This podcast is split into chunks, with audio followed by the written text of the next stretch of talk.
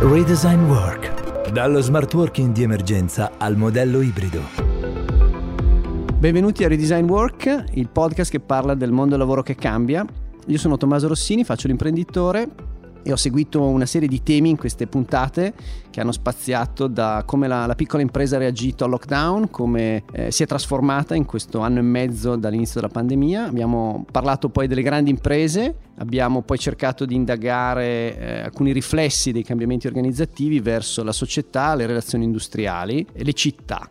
Oggi, eh, nell'ultima puntata, siamo con eh, un esperto di tematiche di lavoro, di relazioni industriali, giornalista che io leggo moltissimo, tra l'altro, come credo molti ascoltatori. Siamo con il dottor Dario Di Vicco del Corriere della Sera. Benvenuto.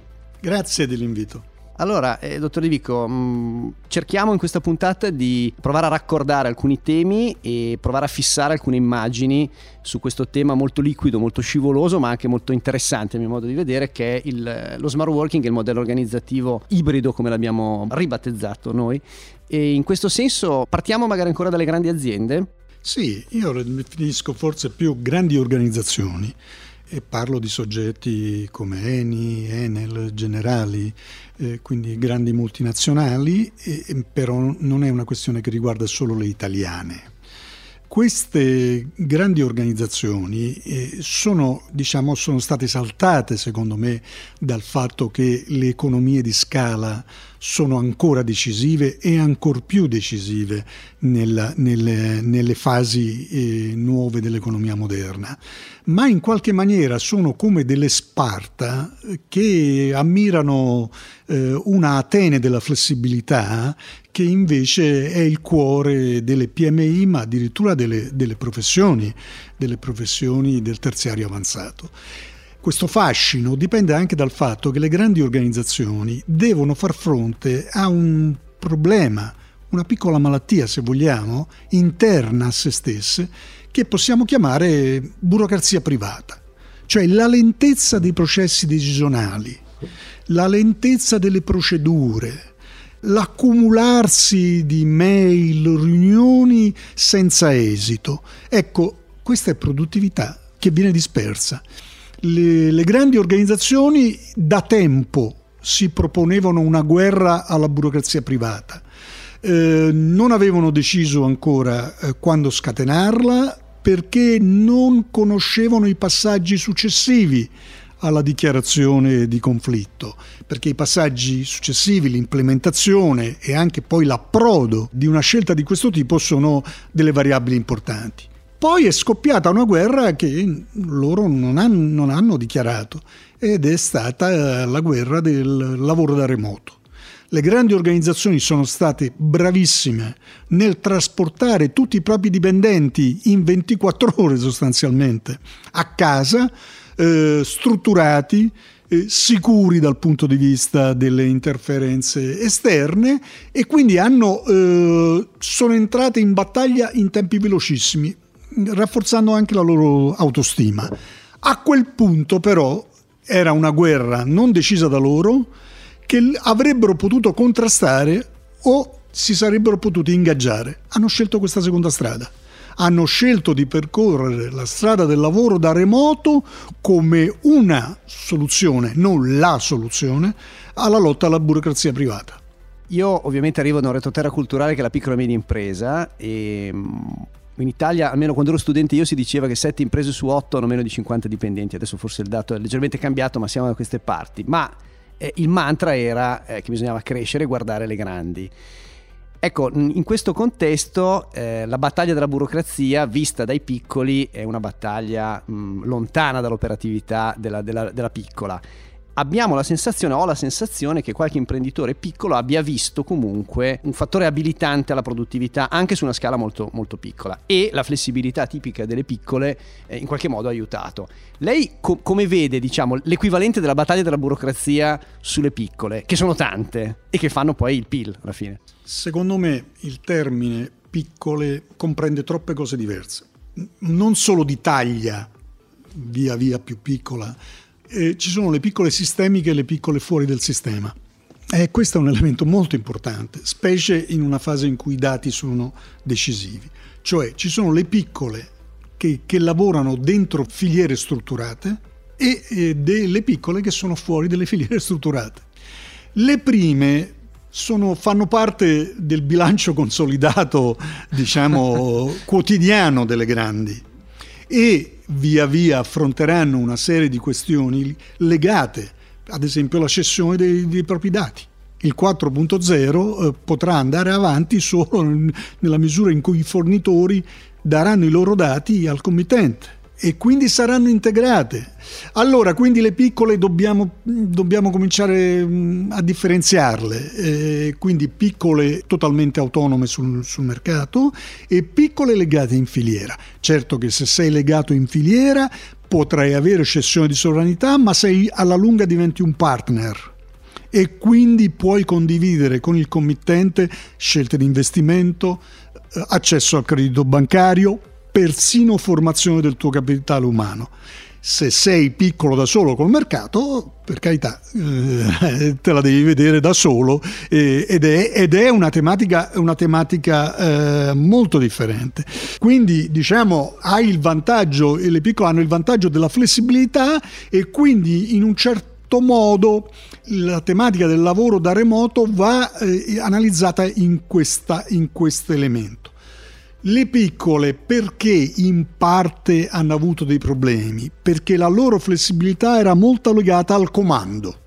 Hanno temuto una flessibilità senza comando. Guardate che il problema del comando sta anche nelle grandi organizzazioni in cui dicevamo prima, perché eh, faccio solo un inciso, nelle grandi organizzazioni si sta creando una tensione tra il top management e il middle management, perché il top management anche in questa nuova guerra ha comunque sempre il comando. Il middle management invece ha perso il suo comando, è sottoposto agli input che gli vengono dall'alto, ma quando si gira e pensa di eh, girare questi input al suo esercito non trova nessuno.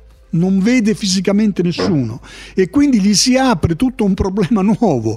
Come far fluire quegli input in condizioni del tutto diverse. E il middle management secondo me sarà il, il comparto più in crisi di questa, eh, di questa rivoluzione del lavoro remoto a prescindere dalle quantità con cui si assisterà, perché quando noi diciamo ibrido, che cosa vogliamo dire?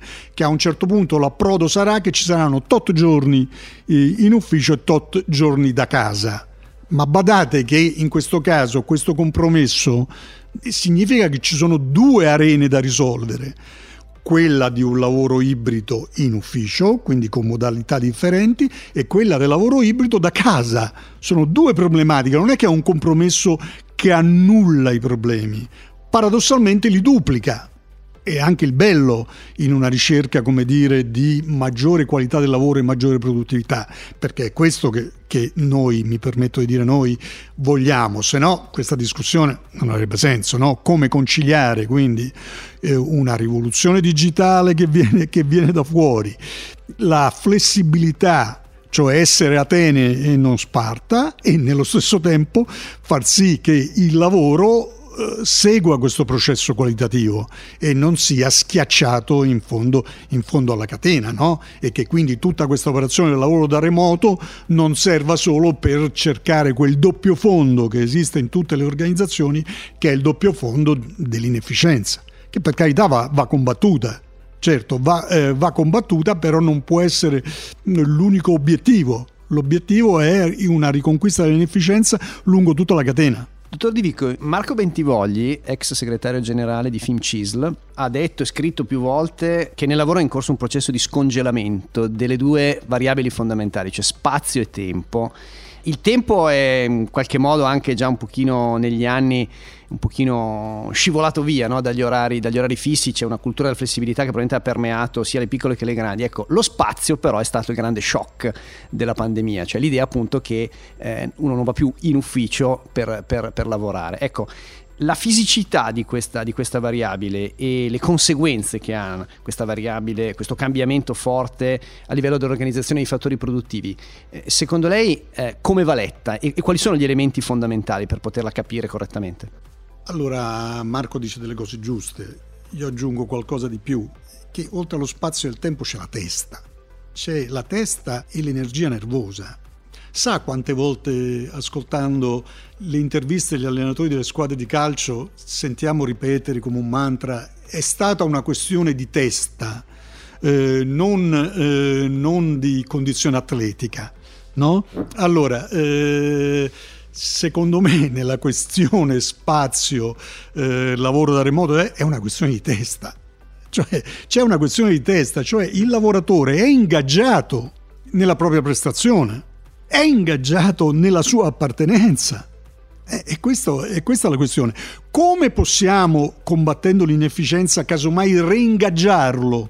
Nelle condizioni nuove. Però è questo l'obiettivo, non è solo quello. Io mh, mm, delle, volte un ragionamento molto sindacale nel senso più stretto del termine, cioè normativo solo, cioè io metto giù delle regole, ci vogliono le regole, eh, ovvio, ma oltre le regole ci vuole un ingaggio. Allora, laddove quelle organizzazioni, grandi e piccole che siano, pensano di avere un ingaggio basso da parte dei, dei, propri lavoratori, è questa l'occasione per combattere la battaglia verso un ingaggio alto, verso una motivazione. E non a caso qualcuno cerca addirittura di fare delle radio aziendali no? per, raggiungere, per, raggiungere, il lavoratore. Però eh, ha ragione Marco, quindi mentre la, la cosa più importante prima erano, era la coppiata comando-controllo, Oggi certo invece è l'ingaggio in qualche maniera, perché se uno sta con la testa col, sul, sul suo impegno, è secondario, è, è, sta dentro questo discorso. Casomai poi noi dovremmo ragionare anche perché nel dopo pandemia ci sono molte riflessioni eh, sui corpi, insomma sull'equilibrio mente-corpo. Casomai noi dobbiamo svuotare l'ingaggio da un eccesso di stress, questo sì, ma è una tematica che coinvolge la psicologia del lavoro e va fuori da questo discorso, però dobbiamo, cioè dobbiamo separare adrenalina da stress, no? E quindi io quando parlo di ingaggio intendo come partecipazione ad un progetto, no? eh, partecipazione a un progetto. Poi bisogna concedere anche il riposo eh, al lavoratore. No? Eh, Curioso per... che non abbia detto disconnessione, ha detto riposo, un termine forse più rispettoso anche del Ma sì, perché la disconnessione è una norma, io voglio dire riposo. Ha ragione. Eh, arriva una, un certo momento dell'anno che io fatico a concentrarmi su determinate cose magari sto, sto dieci giorni in campagna e improvvisamente andrò a cercare io delle cose su cui ingaggiarmi. È evidente che il mio corpo ha fatto un percorso. Queste cose saranno incidono, importanti, incidono incidono, incidono, incidono molto. Quindi l'ingaggio non deve essere come dire ti controllo di più e ti stresso di più. Però adesso io le faccio fare una doccia fredda di prosaicità, eh, tornando sul tema dello spazio, dello scongelamento del medesimo. Cioè, benissimo, io, io, posso fare di tutto per cercare di, di, ingaggiare i miei dipendenti, i miei collaboratori, posso anche rispondere a delle domande legittime, di, di, di, comprare delle sedie comode, di mettere dei telefonini che funzionino, però una cosa io non posso farla, e cioè ingrandire le loro case. E questo credo eh, non capiti solo a un povero piccolo imprenditore come me, ma anche a manager di aziende importanti. Ecco, cioè, la casa eh, cambia, diventa di fatto un luogo di lavoro, per certi aspetti un fattore della produzione, forse un po' forte, ma io, io, penso che sia così. E quindi case più accoglienti, case più comode, uguale, ci lavoro meglio, uguale, produco di più, forse mi, mi, mi sento anche meglio, mi ingaggio di più, come, come, ha detto giustamente lei. E però qui c'è una stanza che manca, come la mettiamo? Allora, io ho domandato a un top manager eh, di una multinazionale qual era l'età media dei suoi dipendenti. Mi ha detto 45 anni. Eh, da qui ne deduco che dovranno lavorare per almeno 20 anni. Quindi il lavoro ibrido non sarà più una soluzione di emergenza legata alla pandemia, ma diventerà, diventerà una condizione strutturale. Allora, se io devo lavorare anche da casa basta che lo debba fare anche, anche, anche. non solo anche. No, non solo anche, anche perché secondo me la soluzione alla fine, alla fine, sarà questa. Anche da casa ma metta anche uno o due giorni da casa io comunque devo avere una postazione.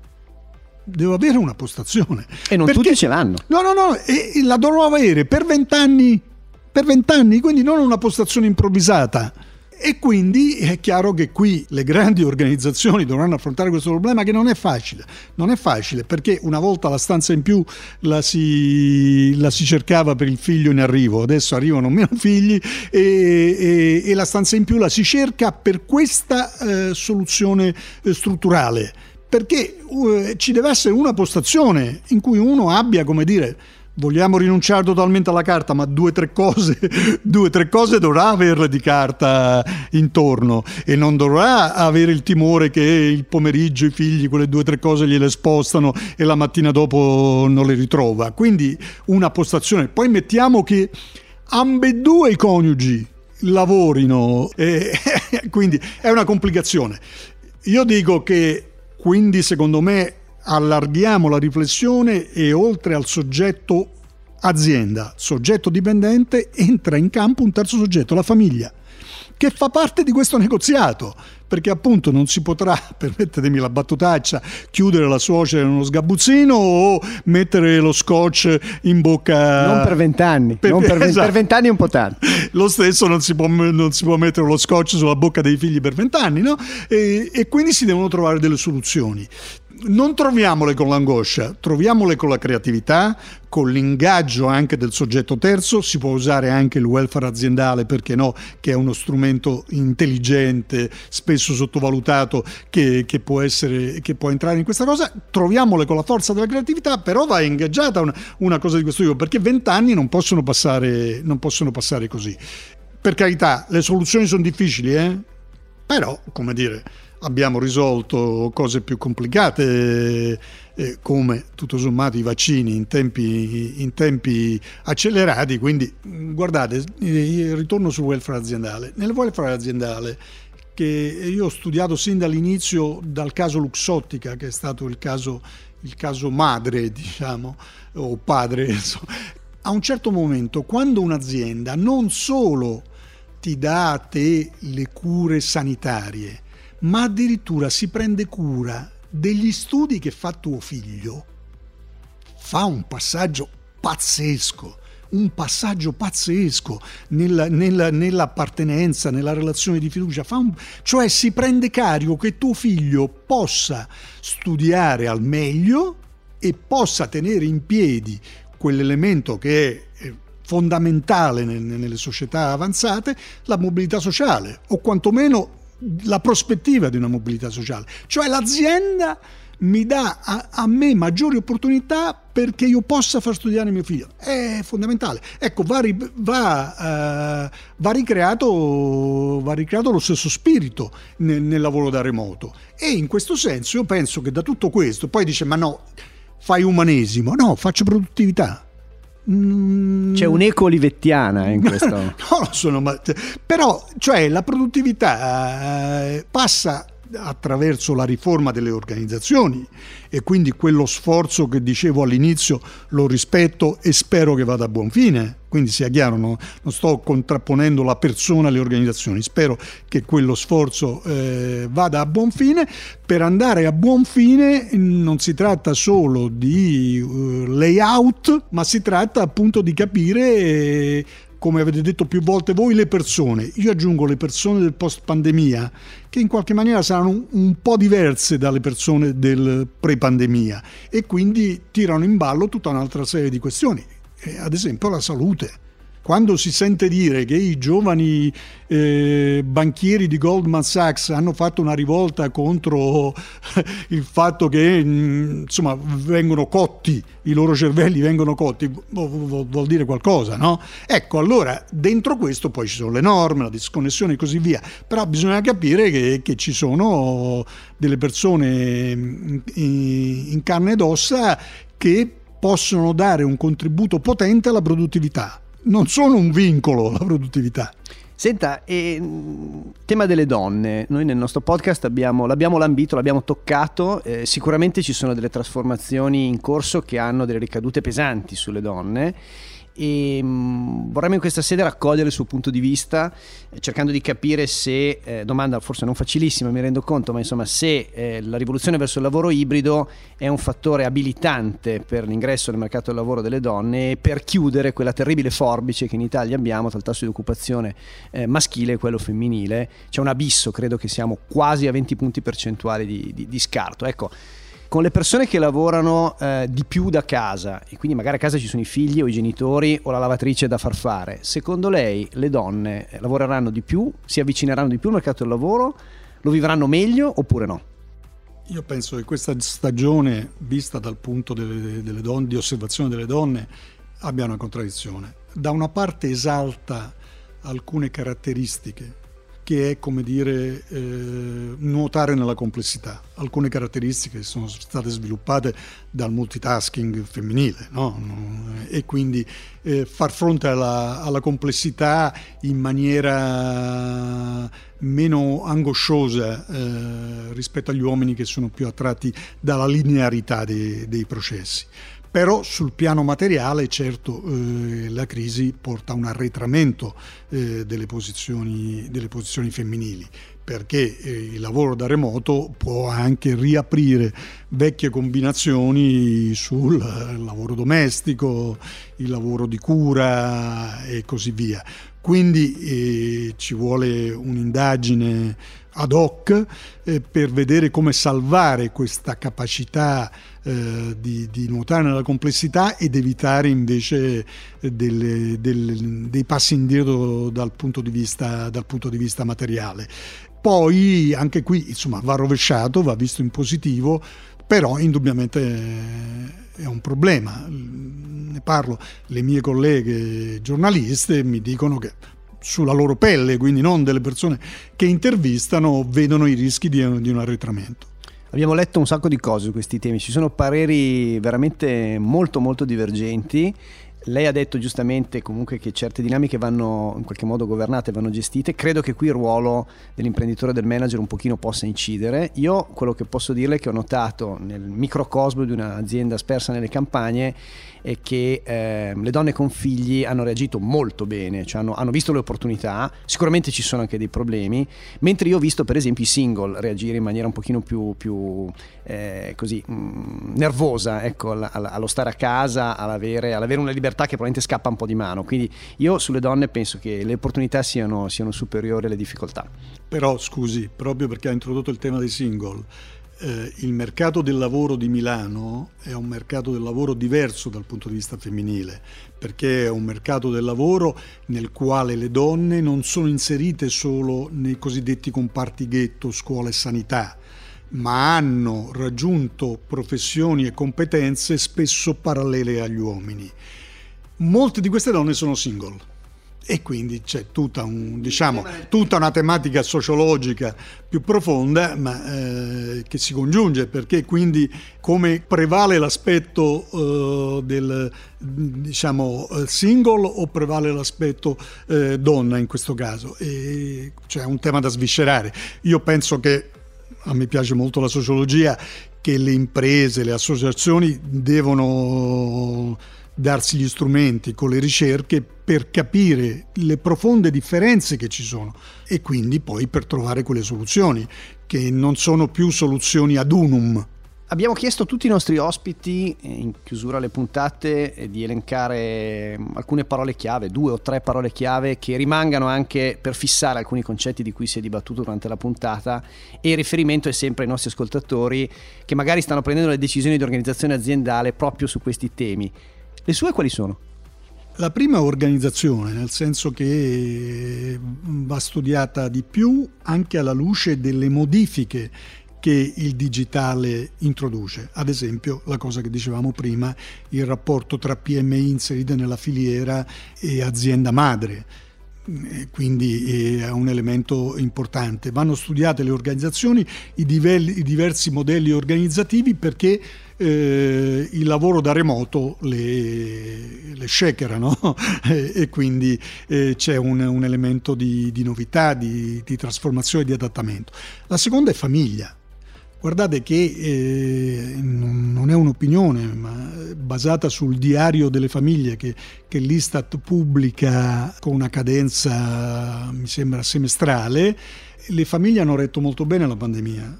Si era detto che le famiglie si sarebbero divise, sarebbero aumentate le separazioni, i divorzi, non è successo niente di tutto ciò.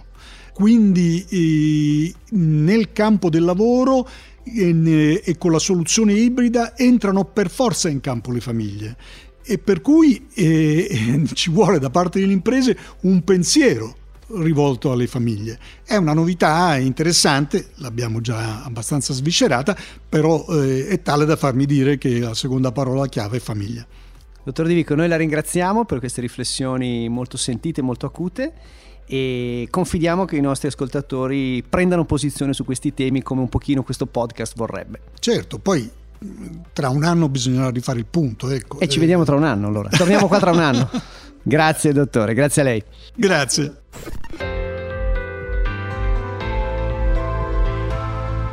Organizzazione e famiglia sono le due parole chiave che ci ha lasciato Dario Di Vico in conclusione, ma non è stato l'unico.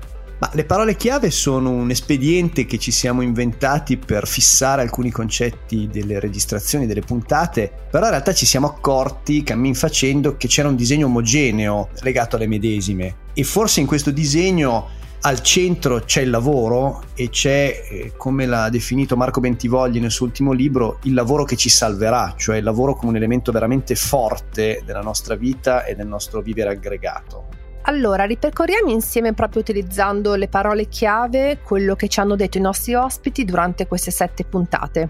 Partiamo con l'amministratrice di Bayer Italia, Poggio, che ha parlato di trasformazione. Eh, ugualmente il professor Bloom di Stanford ha parlato di change. Poi ci siamo alzati e abbiamo parlato di approccio umanistico con Valeria Negri del Centro Studi di Assa Lombarda, Lorenza Baroncelli, direttrice creativa della Triennale e il professor Ciaramella del Politecnico. E abbiamo concluso con due parole molto belle e molto importanti di Armando Borghi, professore della SDA, e Filippone, amministratore delegato di Project Automation, che hanno parlato di give back e di generosità. Quello che emerge da queste parole chiave, da queste conversazioni, è che dietro a un'innovazione organizzativa, perché lo smart working è tale, è un modo di lavorare e il modello ibrido che ne deriva è una modalità di organizzazione del lavoro, in realtà si nasconde un fenomeno molto più complesso di totale ripensamento della società, una visione della vita che cambia, un rapporto con l'ambiente che cambia, un'interazione tra persone radicalmente diverso. Non ci resta a questo punto che ringraziarvi per averci seguito ed ascoltato e per quanto riguarda il futuro? A risentirci, perché non finisce qui. Redesign Work. Dallo smart working di emergenza al modello ibrido.